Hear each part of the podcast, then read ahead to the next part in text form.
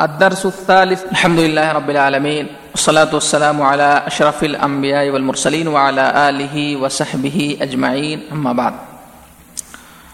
قال الله عز وجل في القرآن العظيم أعوذ بالله من الشيطان الرجيم بسم الله الرحمن الرحيم والعصر إن الإنسان لفي خسر إلا الذين آمنوا وعملوا الصالحات وتواصوا بالحق وتواصوا بالصبر۔ الدرس الثالث، بعنوان الأعمال الصالحة في رمضان۔ معزز حاضرین، اسلامی بھائیوں بزرگوں اور دوستوں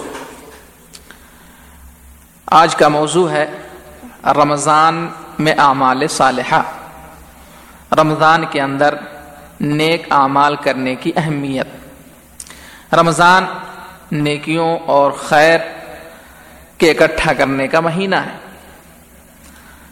مسلمانوں کے خیر اور عمل صالح کرنے میں مسلمانوں کو خیر اور عمل صالح کرنے میں ایک دوسرے سے سبقت کرنے کی کوشش کرنی چاہیے۔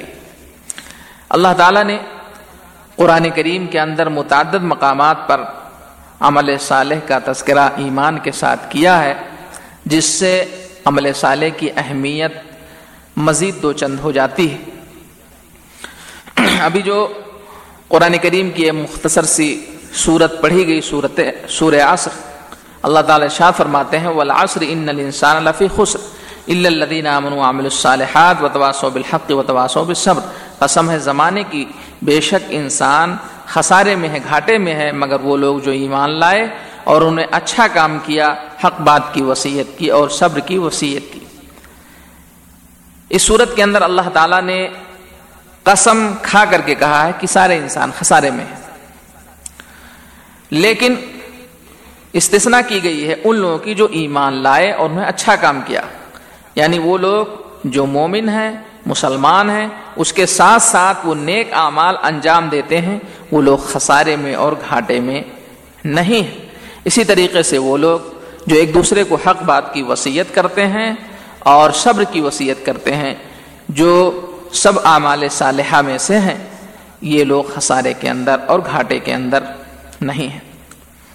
عمال صالحات کا تذکرہ اور بہت ساری آیتوں میں ہے۔ ایک اور آیت کریمہ سماعت کریں، اللہ تعالیٰ فرماتا ان الذين امنوا وعملوا الصالحات واقاموا الصلاه واتوا الزكاه لهم اجر عند ربهم ولا خوف عليهم ولا هم يحزنون۔ بے شک وہ لوگ جو ایمان لائے، انہوں نے اچھا کام کیا، نماز قائم کی زکات دی تو ان کے لیے ان کے رب کے پاس اجر ہے۔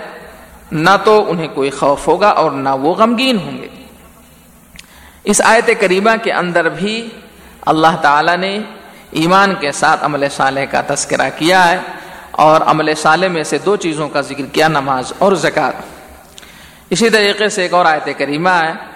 اللہ تعالیٰ فرماتے ہیں والذین آمنوا وعملوا الصالحات سندخلهم جنات تجری من تحتها الانہار خالدین فیہا ابدا لهم فیہا ازواج مطہرات وندخلهم ظلا ظلیلا وہ لوگ جو ایمان لائے، انہوں نے اچھا کام کیا، ہم ان کو ایسے باغات میں داخل کریں گے جس کے نیچے نہریں جاری ہوں گی۔ وہ ہمیشہ ہمیشہ اس میں رہیں گے۔ ان کے لیے اس میں پاکیزہ بیویاں ہوں گی اور اور ہم انہیں گھنے سائے کے اندر رکھیں گے۔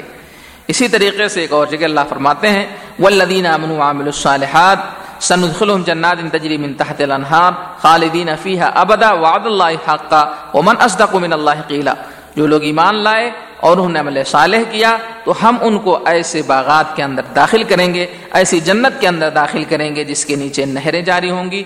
ہمیشہ ہمیش وہ اس میں رہیں گے، ان کے لیے اس میں پاکیزہ بیویاں ہوں گی۔ اور یہ اللہ کا سچا وعدہ ہے۔ اور اللہ سے سچا، اللہ سے زیادہ وعدے کے اعتبار سے سچا کون ہو سکتا ہے؟ یا بیتبار بات کہ اللہ سے سچا کون ہو سکتا ہے؟ اس آیت کریمہ کے اندر اللہ تعالی نے یہ فرمایا کہ جو ایمان لائے، انہوں نے اچھا کام کیا، ان کے لیے، ان کے رب کے پاس بڑا بھاری اجر ہے اور اللہ تعالیٰ نے اپنے بات کو موقع کرنے کے لیے یہ کہا کہ یہ اللہ کا وعدہ ہے اور یہ سچا وعدہ ہے۔ کسی انسان کا وعدہ نہیں کہ اس وعدہ خلافی ہو جائے، یہ اللہ کا وعدہ، اس میں وعدہ خلافی نہیں ہو سکتی۔ اسی طریقے سے ایک اور جگہ اللہ تعالیٰ فرماتے ہیں ان الذين امنوا وعملوا الصالحات لهم جنات لهم جنات تجری من تحت الانہار ذلك الفوز الكبير بے شک وہ لوگ جو ایمان لائے، انہوں نے اچھا کام کیا، ان کے لیے جنت ہے، جس کے نیچے نہریں جاری ہوں گی اور یہ بڑی بھاری کامیابی ہے۔ تو یہ چند آیتیں ذکر کی گئیں، جس سے اعمال صالحہ کی فضیلت واضح ہوتی ہے اور اعمال صالحہ کی بہت ساری قسمیں بہت ساری قسمیں اس میں سے ایک وقت کے اوپر نماز پڑھنا ہے، اسی طریقے سے والدین کی خدمت کرنا ہے۔ اللہ تعالیٰ ارشاد فرماتے ہیں وقضا رب کا اللہ تعبد اللہ بالوالدین احسانہ تیرے رب نے اس بات کا فیصلہ کیا کہ تم اس کے سوا کسی اور کی عبادت نہ کرو اور ماں باپ کے ساتھ اچھا برتاؤ کرو۔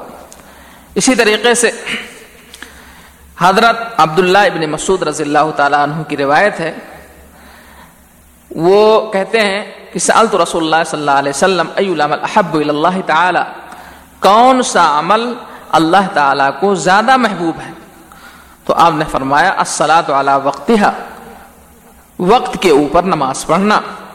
قلت، ثم ای میں نے کہا، اس کے بعد کون سا عمل افضل ہے؟ تو آپ نے فرمایا، بر الوالدین، ماں باپ کی فرما برداری کرنا۔